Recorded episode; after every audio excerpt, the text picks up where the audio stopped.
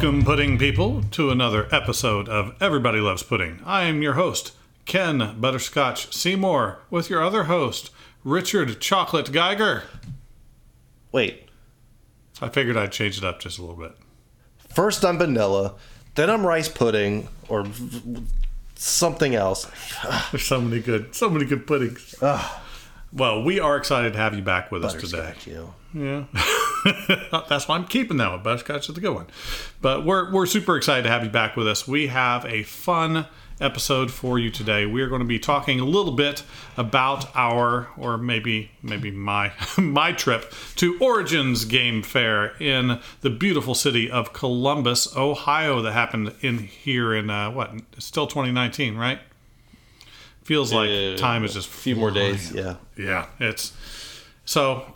Uh, Origins actually happens in June. So, as you might be suspecting when you're listening to this particular episode, it's been a few weeks, but there has been a lot of stuff happening. The summer is really when the convention uh, circuit really heats up, and there's a lot of stuff going on. So, we had the uh, fun of having two different conventions that we wanted to cover that happened within the span of a week, and that's a lot of convention and a little bit of driving. But Yeah, I thought you were going to say Columbus, Indiana for a second there. No, no, I don't know of any conventions in Columbus, Indiana that has struck me as something that I would like to attend. Yeah. Uh, it may just be I haven't seen anything that uh, that they have that's awesome yet, and it's there, and I'm missing a gem, but I'm guessing not. I mean, there's a convention uh, the same time uh, the Comic Con is going on. Mm-hmm. Uh, I mean, uh, Gen Con, sorry. Yes, Uh, Comic Con is going on now, actually, San Diego. Uh, There's a, there's a convention uh, of sorts just down the road from us in Springville, the Oh, same time yeah. that you're doing uh, Gen Con. So there's a lot of conventions. a lot of conventions going on. So, Origins, for those of you that are not completely familiar, is a game convention. So, a lot of people have heard of uh, Gen Con because that's kind of like, at least in the United States, kind of the big daddy of game conventions. Um, others have kind of uh, become more prevalent. Uh, PAX is a real popular convention in, in that regard. There's an East and West for that, isn't there? Absolutely. Uh, there's also, uh, if you're able to get out uh, worldwide, I mean, maybe Essen in Germany is probably, by a lot of people, considered to be like the game convention. Um, I have not had a chance to get out to Germany to go to that, but, uh, you know, it's on the list. But for now, Origins is a convention that I have visited multiple times in the past, and they have a very, very strong focus on gaming. So you had a little bit of uh, exposure to a game convention uh, not too long ago, uh, to a certain extent. I mean, you were at PopCon. There's a little bit of gaming at PopCon, and uh, you also what was the other one that we both were able to get in on? NWI. That's right. So that really didn't have. They had some games they were selling, but didn't really have a gaming component. So Origins takes place in the Columbus Convention Center, which is dead smack middle uh, of Columbus. Not terribly surprising. Um, there are quite a few nicer hotels around the way. They've done a lot of renovations uh, since the last time that I've been to Columbus, so it looked really, really nice.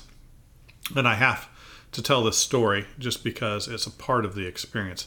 And this is a warning to all people that go to conventions. If you're thinking about skimping on where you're going to be staying, don't.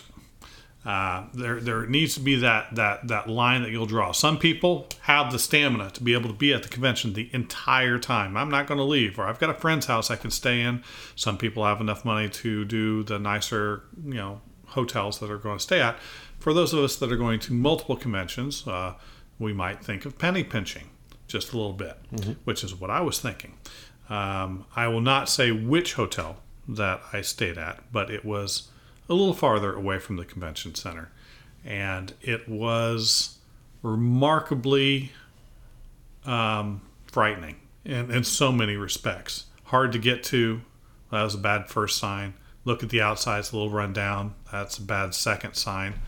Uh, uh, go in, and for anybody that's seen uh, Blues Brothers, there's a scene within the movie. I know it's an old film. There's a lot of people that weren't uh, potentially alive watching this podcast when that movie came out, but uh, it, it has a scene where Dan Aykroyd's character character lives in this hotel for men, and they go through the they go through the main um, foyer, and it's just awful looking, run down, and uh, I felt very much like I was in the movie at that point.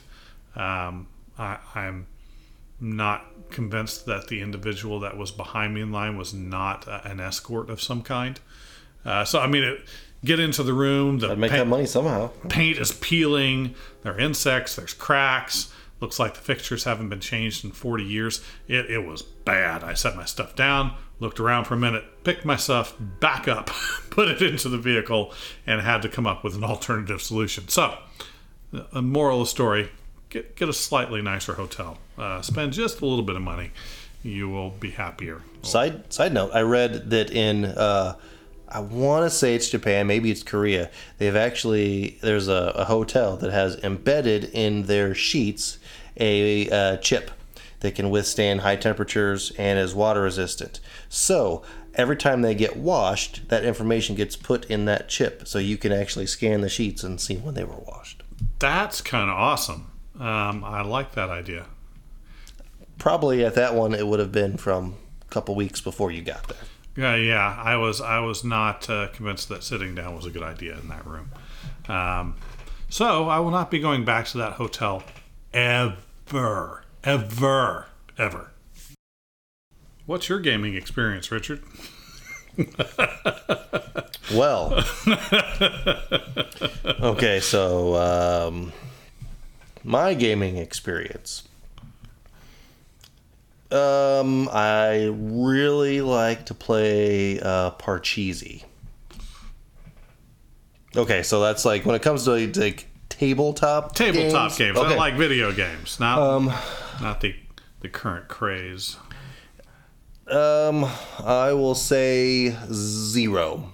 Now, I will say that I have played, and some of my favorite games that I have played on a console or to a smaller extent PC um, are role playing games that follow the the base dragon like Dungeons and Dragons slash um, dungeon crawling Sure. type of of, of, of game. That role playing origin. Yes, so like those are some of my favorite games. Even going back to games like uh, on, on the Nintendo or on the Genesis, when there wasn't that true like first person RPG in a sense, but there were turn based RPGs. Um, like oh gosh, Dragon Dragon Warrior. Dragon Warrior, yes. Yeah, yeah. So, um, though that was kind of my first taste of that style of gameplay, but as far as like a traditional tabletop,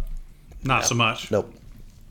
Well, I have a, a sneaking suspicion that a lot of people don't realize how interesting the tabletop game industry really is. I mean, most people just don't have that exposure. You've got the Monopoly, you've got the Scrabble, you know, the stuff that, that the vast majority of people are really aware of. But there's been there's been a growing trend in board games and role playing games that's just been really, really impressive over the last decade, maybe two decades even.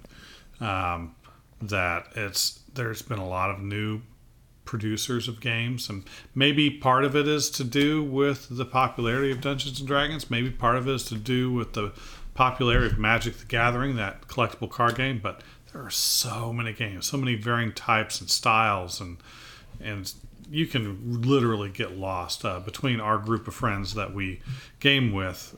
Between all of us, we have hundreds of board games, and and so there's there's variety. There's always something to do, and that's just a fraction. I mean, these these game conventions give you a chance to go around to the different manufacturers' booths, check out their new stuff, get expansions to the stuff that you already have. Uh, there's even sub industries. Uh, Broken Token is a particularly fun example. Their entire thing that they do is create stuff to help you keep your games organized. Now, I'm not talking about shelving. That's a different company, several of them actually.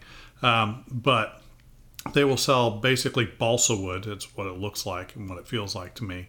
But uh, lightweight wood uh, dividers that you can put into the boxes of the games that you purchase to help divide out all the stuff. And sometimes it's just for storage, sometimes it's to help the gameplay. I'm a big fan of Terraforming Mars, and the play mats that came with the original game were basically just laminated thick sheets of paper and there's little bits and pieces that go with the game and they will go everywhere. You accidentally jostle the table or swipe your hand. You don't know where any of your stuff is anymore. But they created these things that have just little divots for all of those things to go into. They don't move anywhere. So you've got a better way to keep track of everything. It's, it's really kind of neat.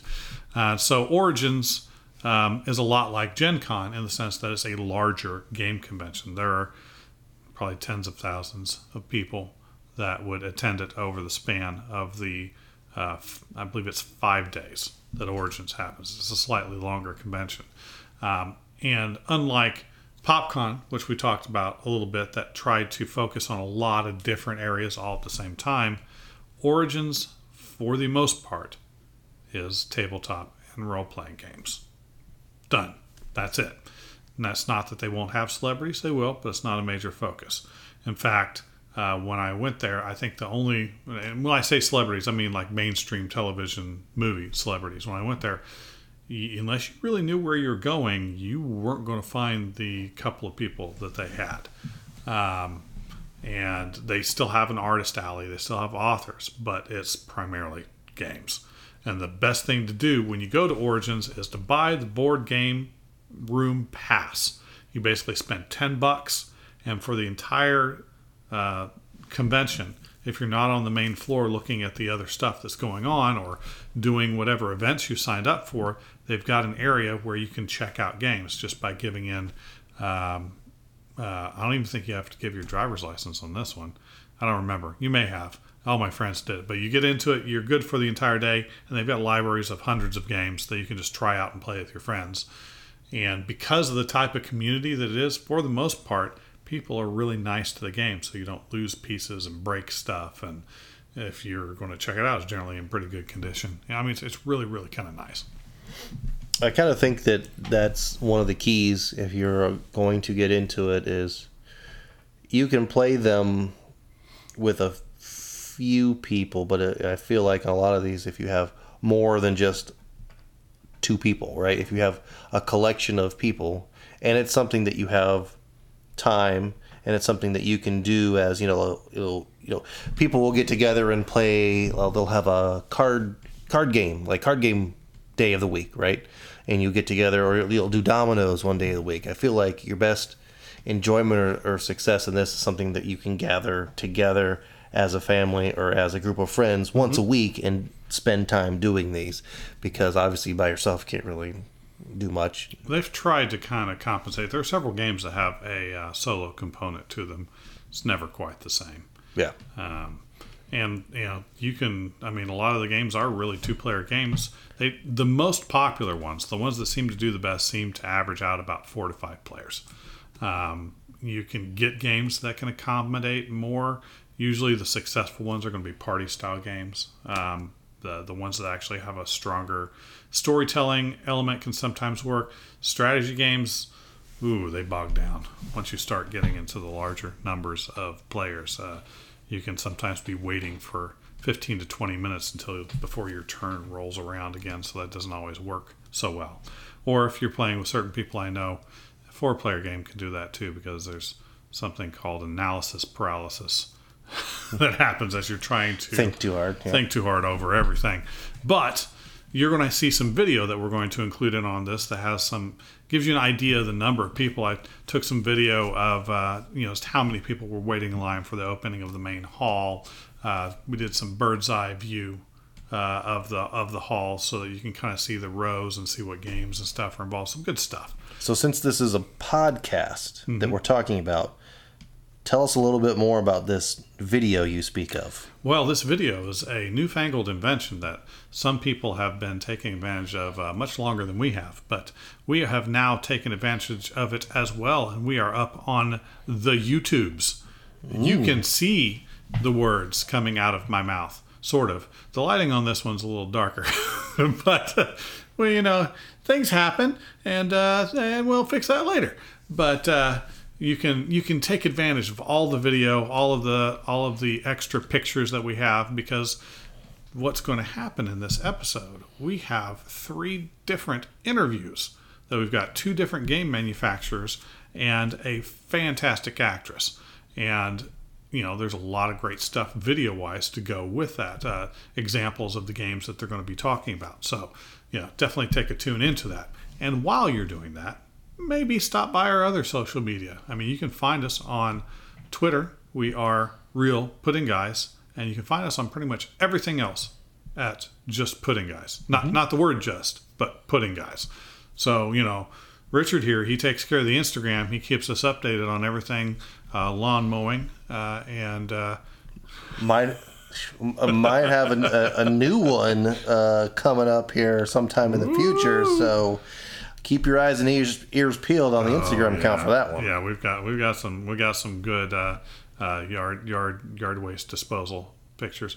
No, but really, we have some great pictures of some of the stuff that we've been doing, some of the people we've been meeting. Really good stuff there. Of course, we're on Facebook. Um, we don't tend to focus as much on Facebook as some of the other social media, but we still do keep you apprised with a quote every day from somebody that is no longer with us that said something inspiring or witty or odd. Uh, just some of these people that have enriched our lives over the years. And then, of course, our newest addition to the social media is Patreon. And this one may be the most important in some respects because this is a way you can help support us in being able to get interviews with these interesting people, to be able to bring you new and neat discussions, but also to bring you new and neat tools. Now, of course, I'm not going to go into that specifically. It's getting so close, so tantalizingly close. But just right now, it's, for, a, new, it's a new design for a wrench, by the way. Right, right. for a single dollar a day, you can help support the pudding guys. Uh, I know money's tight for a lot of people. Uh, we don't want to be a, an imposition on that, but just a dollar a day, and it helps us create new stuff and talk to you and be friends at a distance maybe, just maybe, every once in a while, you can even see us live on Twitch TV. That's right. Also, uh, Pudding Guys, but.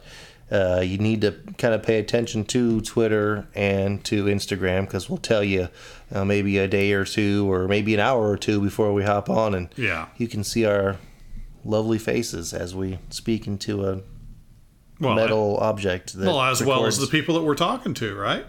Mm-hmm. That's that's maybe the people that you really want to, to hear. That's yeah, you don't care about I want to hear. But, but, all right, but on to it. So let's let's start with our first person that we've got up. Uh, we have, and I keep saying we because Richard is always with me in spirit. In spirit, even if he's not physically with me. But I'm in uh, spirit a lot, by the way. we were able to talk to uh, Connor McGoy. Now, this nice gentleman uh, is a game creator Inside Up Games, and he had a lot of neat stuff to tell us about a little bit of the history of how he started and what he does, some of the neat new stuff he has to offer, and uh, I think you'll enjoy what he has to show. All right, we're back at Origins 2019 with Connor McGoy, the owner and creator of Inside Up Games. Thank you for joining us. Tell us a little bit about yourself. Sure, thank you for having me. Of course, the announcements always come on at the worst possible time, don't they? Yeah. Yeah, so yeah, this is uh, uh, my third Origins, and I love it. It's so nice and relaxed here compared to some of the crazier cons. You can actually take time like this and sit down and talk to each other. Yeah. So yeah, as mentioned, uh, my name is Connor McGoy. I run, uh, design, and publish for Inside Up Games. We started, I guess, back in 2016 with our first Kickstarter for Summit, a survival game for one to six players that can be played competitively, cooperatively, or solo on a two-sided board. Um, it did really well for us, uh, which kind of which helped obviously. It uh, then led into the sequel, uh, not the sequel, I should say, the expansion of Yeti. Um, I followed that up with Vault Assault, a fast-paced cops and robbers dice game. Last year, I had the hit Gorus Maximus, a trick-taking card game for one to eight players, set in the gladiatorial arena. And then earlier this year, I came out with another Kickstarter for a Teams expansion, which also builds within the Summit universe, where now players are able to actually team up and either still play competitively or cooperatively, but a little bit more uh, planning, scheming, and backstabbing going on. Nice. So you say uh, a couple of the games are in the same universe now. Does that mean that they're going to be just kind of sharing um, art styles and the, and concepts, or is there actually an overarching story that goes with that as well? So yes, so Summit was the overall uh, the survival on the mountain. Uh, in the cooperative mode, it's so dangerous and difficult that players need to work together to at least keep one player alive. Unlike most cooperatives where someone dies, it's not game over. That mechanic drives me crazy as it's not thematic at all. Mm. If I'm on the mountain and you die, I'm not just laying down. So uh, in Summit, basically, I need I can go into the mountain with you. I'm not doing so well. I'll say take my food and oxygen and go on without me. We got to get you back down that mountain to score some points. Uh, in the competitive mode, we're now racing up and down the mountain, and what makes it interesting is the addition of karma cards. So you're actively playing cards to help or hurt each other, but that also equates to end game scoring. So if I'm being nice, I'm going to maybe help you go faster, give you more food, but that might actually help you win. I get nice points for being a nice guy. Or you're doing too well, maybe I cut your rope, throw you back down the hill. It's going to slow you down that little bit. But then I'm losing points for being a mean person. So you really got to balance out that strategy. The first expansion, Yeti, continues on that same evil mountain where now the abominable snowman, the Yeti, shows up and he hunts you and your friends. It adds new characters, new items, events, karma cards, and then the Yeti meeple itself, which tracks you across the board.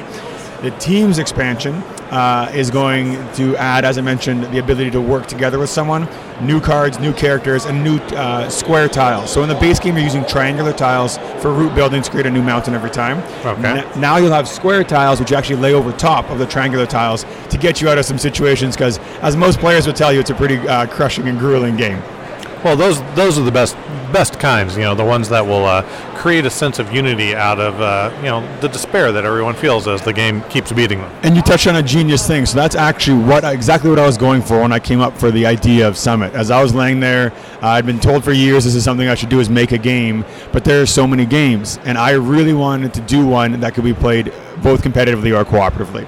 So when I was laying there, uh, Christmas Eve, waiting for my kids to go to sleep so Santa Claus could arrive, I was laying back and I was thinking, what what can you do by yourself? What can you do helping people? And what can you do against people and survive? You can survive alone. You can survive working together. You can survive better than someone else, right? Outlive them. Sure. So I wanted to get into that universe and you know, the, a lot of the other themes, the end of the world, the zombies, post-apocalyptic, those have been done, and they've been done really, really well. So nobody like me is not going to make a splash trying to tag on to someone else's theme. So I figured, what what is something that I hadn't seen done a lot?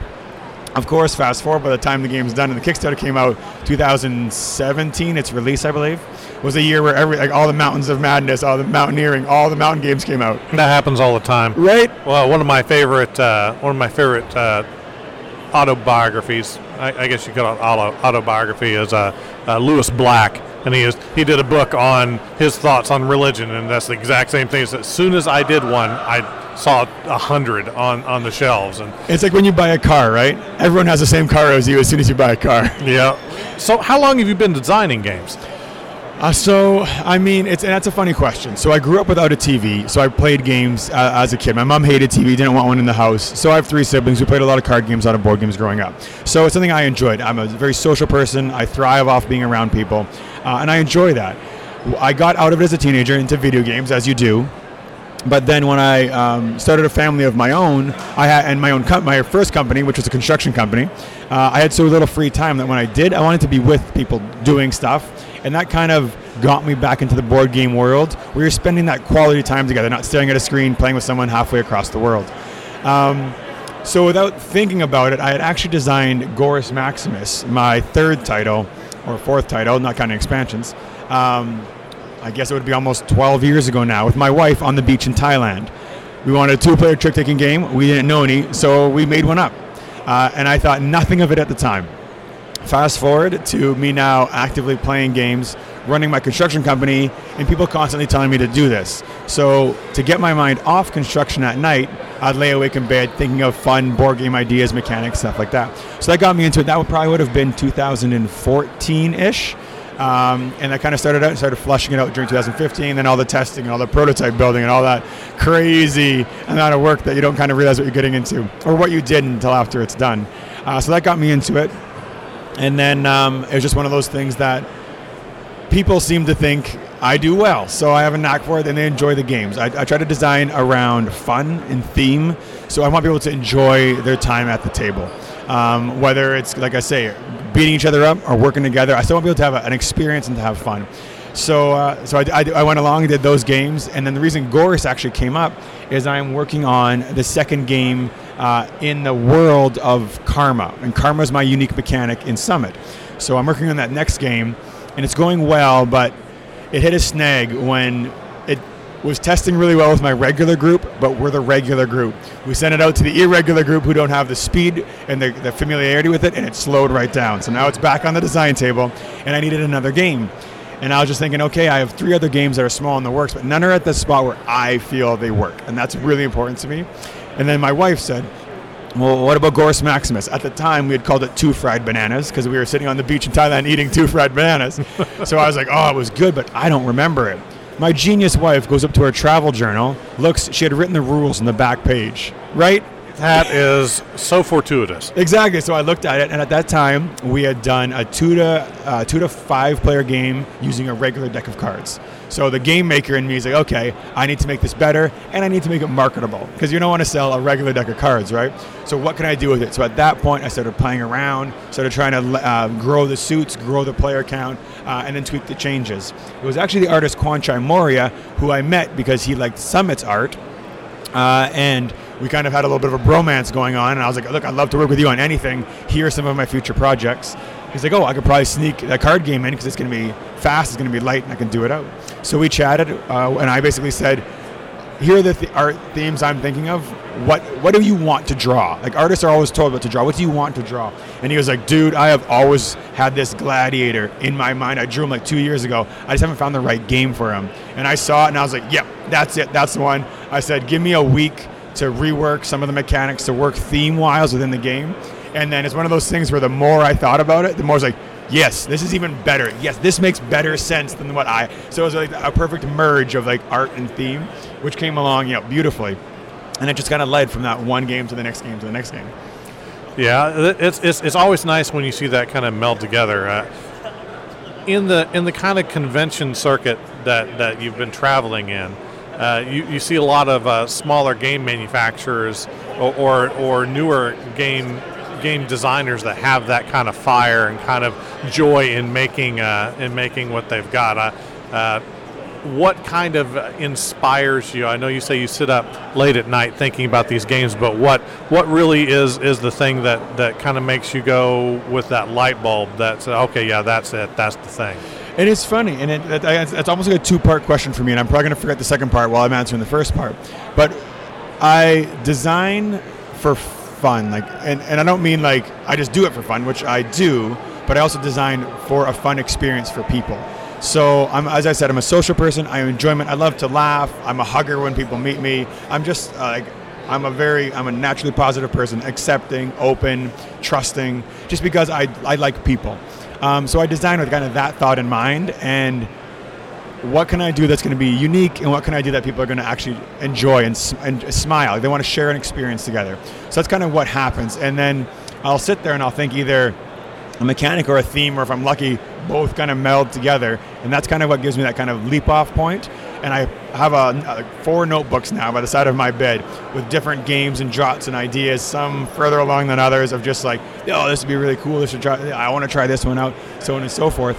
And from a personal side, as I alluded to earlier, I ran my own construction company for 10 years, and I made a fair bit of money. I did. Uh, I'm, I wasn't rich by a stretch of the imagination, but I was comfortable. I live in a very small town. We have very low expenses, um, and we're just careful with our with our expenditures. But that kind of allowed us to set me up to see both hard work, uh, perseverance, but also that money doesn't make you happy. Mm-hmm. And I was good at my job, but I wasn't happy with what my job was. Uh, so for that, and then seeing the first Kickstarter do well, the second Kickstarter do well, and really the support of my fans and followers who have become friends, that kind of like constant trust and belief and like the the Kickstarter comments of saw your name backed it now I'll read what it's about like little right little things like that yeah. Whereas like, and it's you negativity is so prevalent nowadays that when someone takes time for positivity, it really matters because the negative ones hurt you more, but the positive ones will help stand out. So that is what kind of dr- drives me each and every time to be okay. Like I really want to give back. I want to make this person happy because they believe in me, and I want them to. I want to have earned that trust.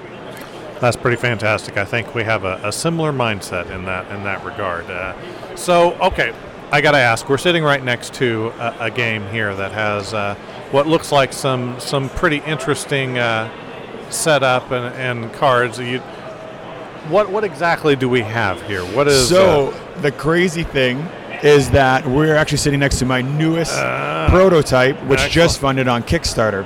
So there was a little bit of a confusion mid-campaign, where the uh, the game was originally called Rise of the Elder Gods, and we've actually changed it to Seven Souls. Uh, that is through uh, a mutual friend reached out to me in the industry, uh, Chris Kirkman from Greater Than Games, because they actually have a, a game called Fate of the Elder Gods. And what I didn't know and he didn't know is that he didn't know my game was coming out, and I didn't know he had a line of games planned with of the Elder Gods in the title. Uh, so we both basically chatted as friends and were like, okay, look, like we don't want to confuse people. Let's help each other out. So I agreed to the name change. He agreed to help me kind of boost it socially. So we like. Well, we're, as I said, I don't want to be the construction guy. I want to be the friendly guy. So let's make this work for each other. Yeah. So we're looking at Seven Souls the latest offering. We are sitting next to a prototype, which our listeners can't actually see, but it is um, the latest version of the game that funded about a week and a half ago now. Uh, overfunded, did, did well on Kickstarter. We're now in the uh, open late pledge area where back, people can still back a campaign, get in for some nice cost saving, get all the Kickstarter goodies in there. Uh, and it is a my first game into the Lovecraft uh, mythos, the, the world of Cthulhu and all the evils once you step in, you can't get out. which will be the interesting thing. And what, the part that I like, which came to me again naturally, and I don't think I fully appreciated at the time, was that I came from it from the side of the evil guys. And the more I've talked to Lovecraftian fans, a lot of the games are the investigators. In my game here, you're actually the ancient ones. You are trying to control the cultists, abuse them, take the souls, the power, their mental resolve, and gain control and dominance over the world, which Lovecraft fans love. Take a little glee in being the the, the bad guy. Yeah, which is funny because I'm actually the guy. Whether it was a video game or a board game, I'll always go the good guy route. I'll always be the good guy. But something about this, the art style, the uh, the art done by a, a gentleman named Reese App Gwyn, which is just phenomenal. Uh, really makes the game kind of pop on the table. And it is one of those things that has a lot of moving parts to keep the gamers interested. Uh, a lot of different strategy can go down, but at the same time, it's very accessible. So it's almost a perfect gateway game, both for bridging the gap in games, but also welcoming other players into the Lovecraftian universe. So laid out in front of us, as you can see, there's a board. We have kind of cards all over the place, and we have tokens. Basically, the simplest way to explain it is that it's a simultaneous action selection where we'll be using the same uh, hand of seven cultists. We'll be sending those to the three different locations, but they are literally the same seven people. So if you and I send the same person to the same place, we're going to try to fight for mental control of that character's willpower. we're going to have resolve cards that we're battling with. Uh, a little bit of a deck building aspect where you have fails in there and successes. You're going to be drafting in new successes. You can slip some fails into your opponent's decks. All kind of a mental a mental game. Well, what's he going to send there? Okay, he thinks I'm going to send that guy there, so maybe I should send someone else there so that when he does that, I'll actually do this. Kind of that, that double sucking, the, the bluffing. They're investigators. They're going to hunt you down, which you can see ahead of time, so you know, okay, this guy wants to go here, and he's going to attack all the low initiative guys. So I'm going to play a high initiative. But that means everyone else is going to play a high initiative. Now we're going to fight for the same guy. So always that constant pull and push of stuff. You're going to gather power to power up your attacks, to buy some places at the altars. You're going to gather souls, which have varying uh, values on them. You're going to be winning blessings from the gods. You're going to have uh, revelation cards where you're actually picking which god you're representing, and the goal, secret objective, it's going to drive you through the game and you're going to combine all those things into a pretty quick playing 30 40 minute game where you just have fun kind of playing around getting your stuff going see who can squeak out the win and then when you're done you're like okay that was great let's just do it again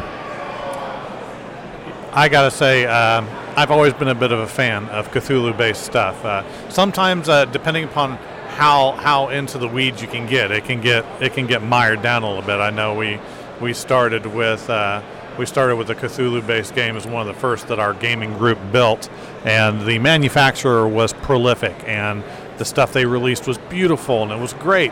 But as you added each of these things onto the game, it became just impossible to play. and i agree I've played one uh, I don't like. T- I don't like uh, raining on other people's parade. But I've I played one, and there was one mechanic in it that should have been so simple and so simply explained, and it was a constant point of contention of this doesn't make sense. Check the rulebook. Check the rulebook. Check over and over. And for me, anytime you check the rulebook, you're breaking the theme and the continuity of play. Yeah. So I want my games to sit down. Sure, there's a lot. Looks like there's a lot going on. Sit down, play around. Oh, I got this. Right. And especially in this one, I tell all my demo people, we're going to play one round. You will learn it, and it will not be detrimental to anything and any, any final scoring. So just let's jump in. We'll learn it, and it'll make sense. Well, it definitely looks fantastic, and uh, I think uh, I think people are going to love this. I want to thank you so much for taking a few minutes to sit down with me and uh, tell me about some of your neat new stuff coming out, and uh, tell me a little bit about your company. And I wish you very well, and hope the con continues to go well, as well as the ones you've got in the future. Awesome. Well, thank you so much for having me. This is a wonderful talk. All right, thank you. And we're back. So, really good stuff. It was so great for him to take the time to uh, talk with me and tell me a little bit uh, about what he has going on. Take a visit to the website. Uh, I know he's got plenty of stuff to offer, and give it try to a couple of his games. They're really fun. Uh, tried them out, and I- you know, it's it was a blast. I haven't tried all of them yet. I wish I had enough time to try all of them. I I am already behind in movies and television and music and games. That's just piling up more and more. I need I need what was that what was that movie that um, um, where the guy clones himself over and over again and his clones clone themselves. Michael Keaton. yes, Batman. Not that movie. No, but no. Uh, um, yeah, I know what you're talking. Mis- need- Mr. I- Mom, No, No. no, A little after Mr. Mom. Well, I need to be able to do that in order to finish all this do stuff. do duplicity. Duplicity. Yes. No, multiplicity. Multiplicity. Yes. Duplicity is if they're all trying to stab each other in the back, which actually, now I think about it, they kind of were in the movie. Eh. Yeah. It was funny. Been a while ago. Yeah. Been a long time. Well, that was a lot of fun. And if you enjoyed that, you will probably also enjoy our conversation with Tom Wetzel. Now, Tom Wetzel is. Um, is uh, He doesn't do pretzels. no, he does not do pretzels. Um, Thames and Kosmos is the is the game company that he's associated with, and he also has some really great stuff. I also tried several of uh, the things that he had to offer while I was at Origins and was duly impressed. Um, I, I don't think the people I was playing with were as impressed as I was, just because uh, I was awful at it, and I, I think it gummed up the works a little bit. But I liked the games. Yeah. Just to get, I think, that exposure, and who knows, it, um, you know, how often people get to play this and then talk about it on a podcast, right? So you get that experience when you're there, but then if you're not there, what is the way for you to kind of get that knowledge base for it? So, um, you know, kudos to these guys for taking a little time out of their day to Yeah. try and spread the word for not only their product but their community. And I will do a small plug here for because I know a lot of the people that listen to this don't have any idea. You know, the ones that are already board game people already know, but boardgamegeek.com, if you really want to know about board games, go to that website.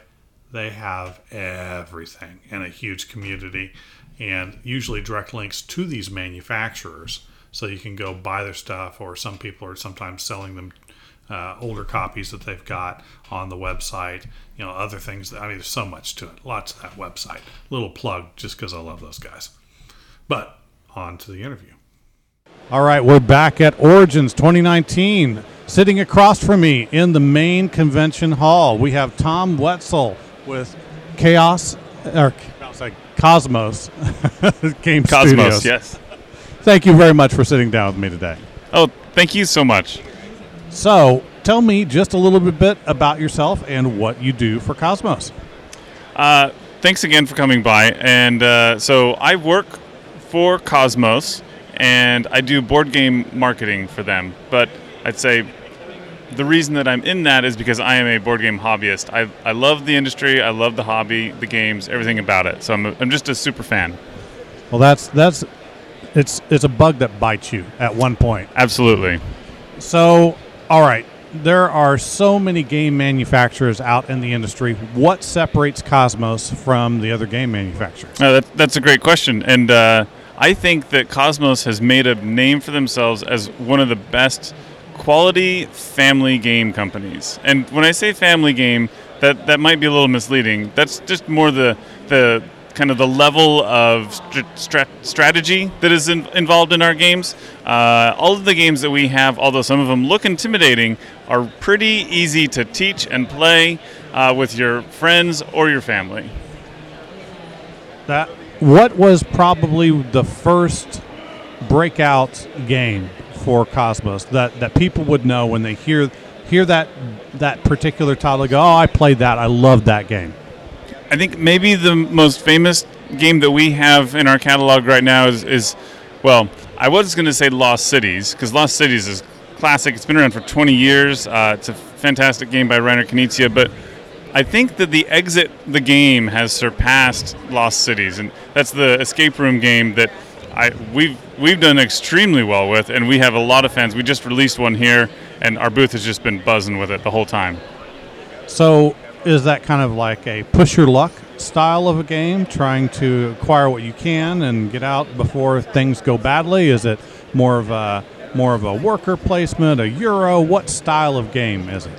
It's a it's a different game altogether. altogether. It's, it's it's really cool. It's it's like escape rooms, the physical escape rooms, but it's in a box that you can play in your house. And we now have 11 of them in varying degrees of difficulty, including the one that we just came out with, which is a bigger box, a longer and more difficult one, because we get requests for both easier and more difficult ones. So this is a, a response to, to those questions, those requests. Having that flexibility seems like it could be quite a challenge. Yes. How long does it take to to really test out the games and get them ready for uh, public consumption?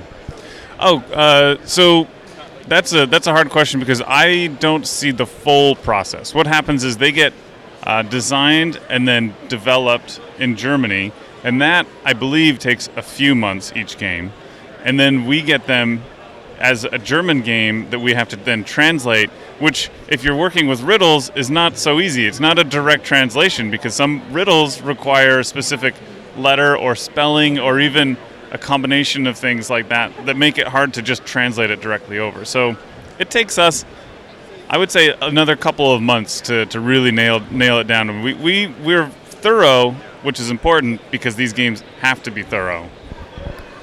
So one of the fun things about the Origins Game Fair is the ability to try a game that may not even be out into the studios yet. So, what exactly what exactly is up and coming and going to be fun? You mentioned uh, something about Gen Con coming up and some releases.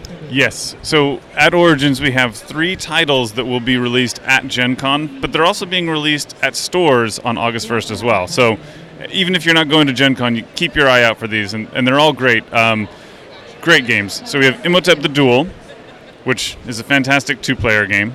Roll for Adventure, which is a dice chucking co op 30 minute game. It's super fun. It's unlike any other dice game I've ever played, and people who played it say the same. And then we have Tribes Dawn of Humanity. That's a civ building game that plays in an hour. Civ building games are usually really complex and long, but like I said, we're more of a family oriented uh, game company. So this one, although it has a lot of strategy and some real meat to sink your teeth into, um, anyone can learn it and, and play it in, I would say, an hour to an hour and a half for, for some people. But it's it's a fantastic game. So, of the people that have come by and demoed it, what's been the overwhelming response? Has it has it been uh, pretty awesome? Everyone's mad at me for not selling them today. so, okay. So, of the three, everybody's got a favorite. Which is probably the one that you think that you would play over and over again, and why? I, based on my gaming group, will probably play Roll for Adventure more than anything else because it's a little bit quicker, a little bit easier, and it has a higher player count. So you can play two to four people.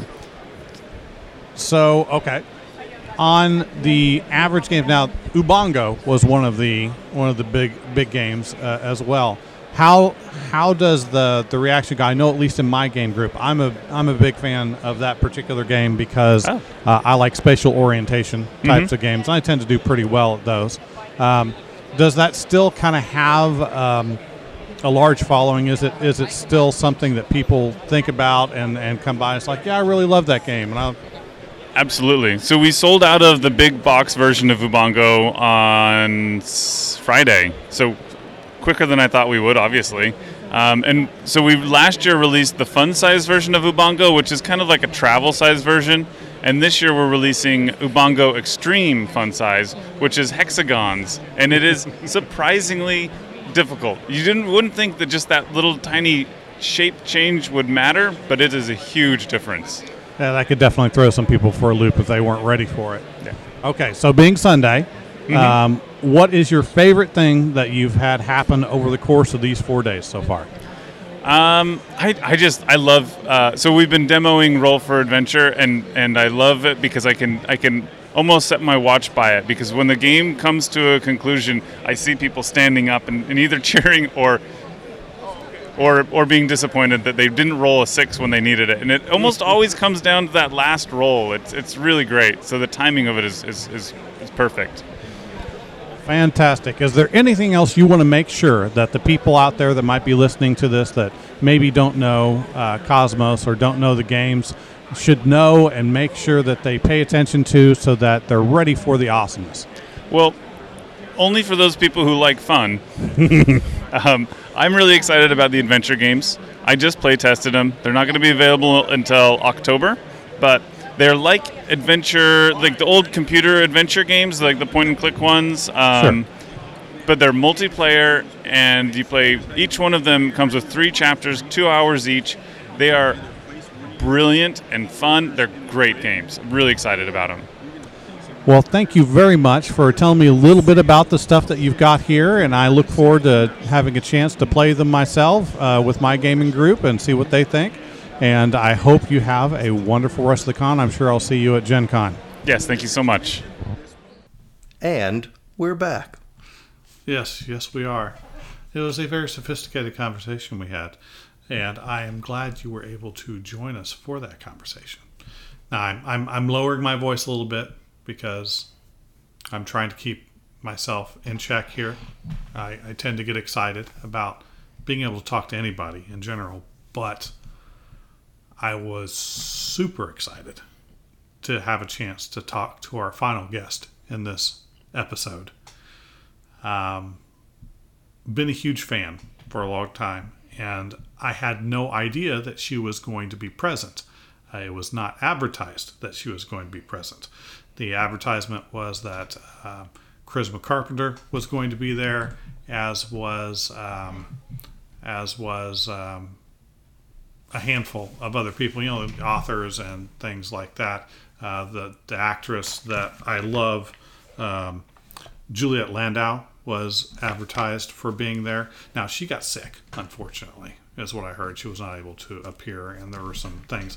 Charisma Carpenter was there. She was fantastic. But what I didn't know was Amber Benson was going to be there, also of Buffy the Vampire Slain, Slain, Fame. You combined Slayer and Fame together Yes, for I Slayer. did. Oh God. Okay, we're just going to cut that out and No, we it. won't. No, we won't. No, live in infamy where I can't talk on on. Oh, this is terrible. Okay, Buffy the Vampire Slayer, live in fame. Amber Benson, awesome. See, this is basically what I was trying to stop from happening. I, maybe I could put over the top of it uh, our our clip from uh, X Men Dark Phoenix. Ship. Yes. Uh, yeah. Okay. Fame. How about that? Um, so, when I had the opportunity to speak with her at Origins, I was very much trying to keep myself calm because the last thing that I want to do is to spaz out in front of somebody whose work I really admire. Uh, and she was she was lovely. She was really fun and seems like a really excellent person. And I hope I get a chance to talk to her again. Uh, as a small note, they were there because there is a Buffy the Vampire Slayer board game, and we're going to talk about that a little bit. Um, because I was trying to keep myself from spazzing out, it took all of my energy. And you know how I occasionally can't talk, as was just evidenced, and that usually goes into mispronouncing the names of people. In this instance, Never heard it. my, yeah, uh, yeah. My brain blanked completely, and I only remembered the names of one of the game manufacturers, and I spit out something that was not the name of the other uh, entity that was involved. Now, that entity's name was Lynnvander Studios, not Lyndhurst, not Lionhurst, not Bratwurst. I have no idea what I was thinking when I said that, other than don't spaz, don't spaz, don't spaz. But hopefully, you will enjoy me having a chance to talk with Miss Amber Benson. All right. So we're back at Origins here with uh, the fabulous Amber Benson. Fabulous. I love it. I'll take it. I, uh, I I have to say fabulous because I have enjoyed watching you as we were talking about. I, I watch Buffy regularly every few years, and it's just always so fun to see your character come up on the screen. So it's waiting for that uh, that season four to roll around. So, uh, what brings you to Origins this year? Um, I'm here uh, with with actually uh, Buffy game, Kind of hanging out, and uh, I think I'm going to be maybe learning to play it properly because I'm not. I'm going to admit I'm at a basically a gaming convention and. I play Monopoly and Trivial Pursuit and checkers and chess. That's my, yeah. Those count. They're tabletop games. Yeah, Um, yeah. you're not going to lose any points. Sadly, I yeah, I'm not a you know I'm a reader, so like I spend my time with like my face in a book. I really should become more social and actually play tabletop games for real. So maybe this will be my entree into that. Well, we definitely have to at least give a brief shout out to the game manufacturer who Yes. uh, indirectly or directly, depending on Directly. you look at it, responsible for you being here. So, uh, Jasco Games and Lyndhurst Studios. So, the game is fantastic. If you haven't tried it, Buffy the Vampire board game. I'm in it. You can be me, I think. Yeah, and the new expansion that Yep. you are in that one. So, I, I had to ask. Uh, you didn't start with Buffy. Was it the, the Crush? Was that your first on Actually, screen? actually, that was the second thing I did. The first thing I did was a little independent film by Steven Soderbergh called King of the Hill. Um, that was the first thing I did, and of course, when you think of Steven Soderbergh, you think of all the Ocean's movies. But uh, before that, not too long after Sex Lies and Videotape, he made a lovely little movie um, about. Basically, it was based on the uh, the I think it's the autobiography or the memoir of um, of one of uh, this guy. I'm blanking. Uh, A. E. Hotchner was his name. I remembered. I'm not that old yet. No, not at all. The the, the quasi brain fart is, is, is still there though, even though I'm only 42. But it's it's starting now. um, he was uh, he was uh, uh, the biographer of Hemingway, actually one of the biographers of Hemingway. But this was his memoir about growing up during the Depression in St. Louis, and it's a beautiful, emotional, like very little scene movie that I'm very very proud of. Um, that was my first. So was that was that- a lot of information. Sorry, you no, guys. no, that's exactly what we're looking for. So was that your first stride, or did you start with uh, theater instead? I grew up doing theater in Alabama, so yeah, musical theater specific, specifically. And then uh, we moved to California when I was 14 and ended up in this movie King of the Hill. And then immediately after I did The Crush, it was yeah. I've been I've been very lucky in my career. I've gotten to work with amazing people and work on amazing projects. Um, yeah, So, okay, so I always like to. One of the other things I try and do is since since what you may be best known for is the Buffy the Vampire Definitely. Slayer, uh, Slayer series.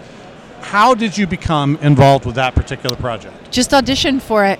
Yeah. It was just like a random audition. I went in and and met with them, and and uh, I was getting ready to go out of town and see my dad. So I got in the car after the audition, and I drove to my dad's house, and they called, and they're like, "Hey, they want you to come back in now." I'm like, "Well, I'm like four hours away, so I'm not making it back tonight." yeah. Uh, and so they're like, well, they're going to see other people, and if they don't find somebody, they want you to come back in on Monday. So they didn't find anybody. I went back in, and I credit Marti Noxon, one of the producer writers, um, for really pushing Joss to cast me. She was my big fan and really pushed him into it, and forever grateful. Thank you, Marti. Now, there were stories. One of my favorite stories that I hear is that the relationship between the actors and the writers and, and everybody was maybe a little different on on the show. That there were occasionally instances where possibly Joss Whedon might have some individuals over to his house Uh-huh. to, uh, to I sing knew where you were songs. going to sing songs, and, and actually it grew out of uh, Shakespeare. Ah. We would we would go to his house on the weekends after you spent all week with people. You then go and hang out with them again on the weekends, which is a rare thing in this industry. Uh, and we would uh, we would read Shakespeare. And uh, I got to I got to uh, to read Desdemona opposite um, Jay when we did Othello. Jay was on Angel, and um, like we i mean it was an amazing like we did hamlet we did lear uh, we did midsummer night's dream i mean like we really we ran through them it was really fun. Okay, so keeping with the Buffy thing, what is maybe your favorite episode or two that you were a part of? i like that you said two because i have i actually have three. Oh, perfect. um, the musical. Of course. far and away like the the apple in my eye. I loved the musical. It was so much fun to do. How often do you get to do something like that? What a rare treat. And then uh, probably the body and hush tie for second place. So those are my three. The body is just so beautiful and so emotional and such a such a beautiful example of how to how to handle grief within like a television narrative. It was just incredible and I was mild, I was a little torn about mm-hmm. that episode because it was so spectacular, but then it also meant that we didn't really get to see Kristine Sutherland I know anymore. Kristine is wonderful, and to not have Joyce on the show anymore. But that's it's funny because she kept coming back. We would we would see I would see Kristine in the, in the trailers in the makeup trailer. She's like, "Yeah, I'm back. I'm in my dead makeup." like, poor Kristine running around for for weeks and weeks in this gray pallor makeup, like pallor makeup. Like it was yeah. She's a trooper and Uh, wonderful. Yeah, she she really she brought a warmth to the character that She's was an, really a- great. an amazing actor and a genuine, wonderful, warm human. Like good people all the way. So, were you any sort of on the geeky side of the spectrum? I mean, we've we've established that you're kind of basic board gaming. Did you did, did you uh, kind of go into the realm of comic books or video you, games? You know, I thought like I was. I thought. I thought I was kind of kind of geeky because I love books and. I love movies. That's a good start. But but I, I- guess I'm not not so much a, a sci-fi geek. I like sci-fi fantasy books, and I love those movies as well. But I just I, I'm a cinephile. I love film. Fantastic. I, I love literature.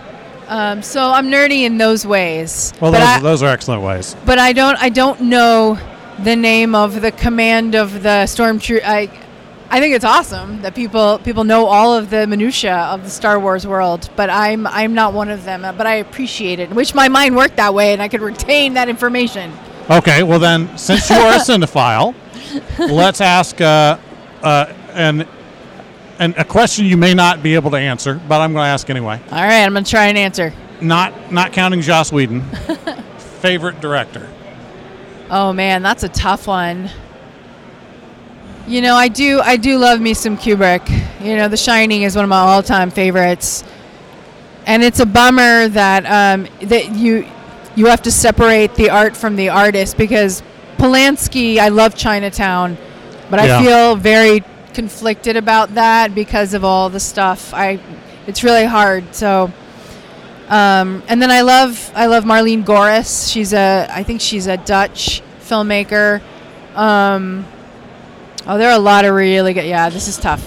I tried. I tried. I threw a bunch out there that- at hey, that that still counts. Well, maybe maybe pulling it back down to uh, the performance level uh, level, either somebody you've worked with or somebody you wish you had the chance to work with, who Oh are some other actors I, actresses. I always wanted to work with Albert Finney, and then he died. yeah, that's a little inconvenient. God damn it. um, no, I was always a big fan of his. I mean, I was really lucky. I got to work with Steven Soderbergh. The hall is closing in one hour, you guys. Well, it's, it's important because uh, this only happens exactly every time I record. Um, no, getting to work with Soderbergh was like, he was amazing. he was just so, like he would take his per diem money. We shot in St. Louis. He would take his per diem money, and he would have um, softball games on the weekends for the cast and crew. And he would buy food and drinks, and everyone would hang out. It was like being part of a family. It was it was really wonderful. That's awesome. Okay, so you also mentioned that you are a fan of reading and you also write. Um, I do indeed. Uh, I have been I have been told I have not had the opportunity yet to read one of your, your novels, but uh, uh, my wife has, and she said that she she liked it very much. uh, The one that she read. What what do you write about? You know, I write I write kind of like chick lit with a sci-fi fantasy twist. I have a book series called The Witches of Echo Park, and uh, it's about a group of diverse women who are, are forced to deal with each other in the confines of, of being in a coven together. Um, set in Echo Park, which is a little part of Los Angeles, the east side of Los Angeles, very magical place. Um, no, I love writing. A, it's funny, like as, as as you you grow up, and when I was growing up, you know, there were women writers, but like the real the real ones that you read in school, it's always dudes. It's like men. It's like we got to put these, you know, it's Hemingway, and it's it's you know, um, my brain is not working, but it's always men. You know, though they're the real writers. You know, and which is bullshit. Just Yes. FYI. Little bit. But but growing up, that was sort of what was sort of pushed at you. You know, F. Scott Fitzgerald. It's you know that kind of stuff, which I love. I love all that stuff. So I was like, well, I'll write like I want to write like that. I want to be Dostoevsky, and then what I write is like about women. I don't know why. I just I love writing women instead of like these sort of like men protagonists. I write ladies. So That's, that's a good thing. It gives us gives us a chance to see different perspectives and Yeah. to, and to be able to everyone. get into the mind because uh, you know, they always say write what you know. Yeah, I'm a lady. I have a uterus, so I guess I guess I got to write about it. That's Sorry, you guys. I was, going to go with. That's the reason I haven't written anything because I don't know anything. but uh, you know, that works too. Uh, uh, so, of the authors, um, of the authors that you've been reading recently, who's one of your favorites? You know, I um, I don't read a ton of of uh, YA romance, but uh, a friend of mine took me to a book signing. Uh, a local LA author named Maureen Goo, and uh, her stuff's fantastic. It was really fun. I really enjoyed her signing, and so I got the book, and I it was just it's about kind of a young girl and who's in the food truck culture in Los Angeles, and it's really really wonderful. I enjoyed it. But I'm on a bit of a like a, a Scandinavian crime tear right now. Nice. Yeah, I'm reading all of the. Uh, now I'm gonna butcher, butcher their names. The pair what Walt, W A H L O O, and anyways, I'm gonna stop butchering the Swedish names. I'm good at butchering. But they names. wrote the uh, the Martin Beck series. Oh, The- okay. yeah, there's ten of them, and they're like, I think really the beginnings of that whole uh, psychological crime police procedural with a social sort of commentary on on you know on society and how how we interact with each other and, and about Swedish society obviously because they were set in Sweden but they're they're fantastic. They're so good. Really really smart and thoughtful. That's that's uh, I have I have that's one of those things. I get this list of books that instead of as I read them getting shorter, just get just longer, longer I know me too and uh, it makes me just a little bit sad. But you, uh, know what else I just read that I really like too was Rebecca I had never read it I still have not read that one either. talk about an unsettling book Daphne du Maurier wow All right. So a couple of the questions that we, we tend to try and ask uh, anybody that we talk to. Uh, some are easier than others. We talked to John Glover uh, a Nice. number of weeks ago, and he's already played a comic book character. Yeah. I have not seen that you have played a comic book character yet in a movie or television show. But if you had the chance to play one, is there one that you would love to play? Wow, that's a good question. Um, yeah, because I've only ever like had comic books about the character after the fact, not pre. Oh man. And by the way, the Angel and Buffy seasons after the television show, very good. Very good. Yeah, I agree. God, I don't know. That's a tough one. Hmm. I don't know. I'll have to think about it. I'll have to get back to you. That- That's a that- tough one because I don't think I would want to be like a superhero. So then it makes me think about well, what you know? I just want to be sock monkey. Well, there's nothing wrong with that, and there's a lot of there's a lot of comic books that have nothing to do with uh, hundred percent, I mean, exactly. And I was racking my brains, going, which one of those would I want to? I mean, like uh, a lot of people don't know that Road to Perdition was a comic book. And I didn't know that, Fantastic so. movie. Um, okay, well, let's go in a, in a different way. We always like to, to rank things, and this may be more for me than than anything. But um, in the Buffy series, Yes. what is what do you think is your favorite part of character development for Tara that you had? Oh, my favorite part of character development for Tara would have to be that she starts out kind of hunched like this, and by the end, she's actually standing tall. She's really found her voice and her confidence, and I think that's because she's found her place in the Scooby Gang. So that was like a really like kind of conscious thing that I realized when I first started. I was like, oh, she hunches, like she's uncomfortable and trying to hide all the time, and I thought that was a really fun way to, to, to show the growth. Okay, now one last one. I know I know this has nothing to do with anything, but I just thought of this and I should have had it earlier. But okay, so you How had, dare you. Uh, it- it's terrible. so you had a lot of uh, scenes with uh, uh, Hannigan. Yes. Now you get the scripts ahead of time. Do you kind of work out in order to make a relationship feel real? You, you kind of have you have kind of this body language between people and short code. Is that something that was all kind of provided in the script, or was it sometimes something that you two uh, would work together on? Say, I think, you know, I think when we're out in public, we would kind of behave this way. Yeah, we talked about it some, it was very, it was very much embedded in the in the scripts. Though everything in those scripts was very detailed and called called out. I mean, and and Joss is very particular about how you how you speak and say dialogue, and you cannot change the dialogue. They will harass you until you say it the way it is written. Oh, So yeah, yeah. There is no there's no changing it. There's no adding ums or likes or like j- the gist of no. You have to say it like it is. Interesting. I, I always like to hear which directors are kind of hard line on that and who Yeah. who gives a little flexibility. Yep. There's a fantastic story from uh, the movie PCU that Jeremy Piven was in. I know it's it's a it's not real their classic, reference, but uh, but the director was the same way and. Piven wanted to improvise a very specific line, so he had to work around this cir- circuitous route to get the line to make it seem like he had the idea himself to Oh, put that's that funny. yeah. Pretty good.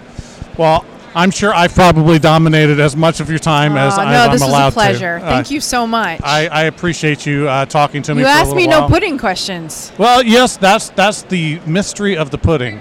But but, but how about this? We'll, we'll do one pudding question. what it what is your favorite flavor and what is your least favorite? Um, I probably love the most probably like a vanilla, good like vanilla or like tapioca, like that kind of. And I'm not so into butterscotch. Huh. Yeah, And this is why we don't talk much about pudding. it's very exciting, you guys. Very. well, thank right. you again. Oh I my God, my appreciate it. pleasure. It was a pleasure. okay. And how fantastic was that? I uh, see. I'm, I'm scaring him just because of the enthusiasm that I just have. I have to hold it down, hold it down a little bit. She was too cool and just graced me with uh, with some time to, to learn a little bit about her and to be able to bask in the glory of how awesome she was. But uh, hopefully, you found it as interesting as I. And oftentimes when we get to interview folks, we always get excited because we've been doing this now for a little over a year, A little over a right? year, yeah. And we've got to interview some pretty cool people. So there's no reason for us to not get excited about Mm-hmm. Um, being able to chat with people who we're, you know, sincerely interested in learning more about or meeting. Uh, but one of the things I think was neat this time around is that we actually had video of that conversation because al- almost exclusively it's just us talking to them, you know, maybe even over the phone. Yeah. So don't get an actual, actual audio and video interview. So this was both. Yeah, and we're going to try and get more video as we go. And now we've improved our equipment and have a better setup going, and we're going to bring you more. Now, actually, speaking of bringing you more, this is only the first part of the Origins coverage. We have more. I'm going to dig a little more into what it means to be at Origin in the next episode, and we have two other interviews that will involve uh, game company uh, IELLO, which I learned is not pronounced ELO in our interview, uh, as well as uh, WizKids. So if you are familiar with uh, either of those companies, uh, I think you will be interested in learning a little bit more about them. And if you've never heard of them, I think you'll still be interested because they make some really good games. So I hope that you will join us again for that.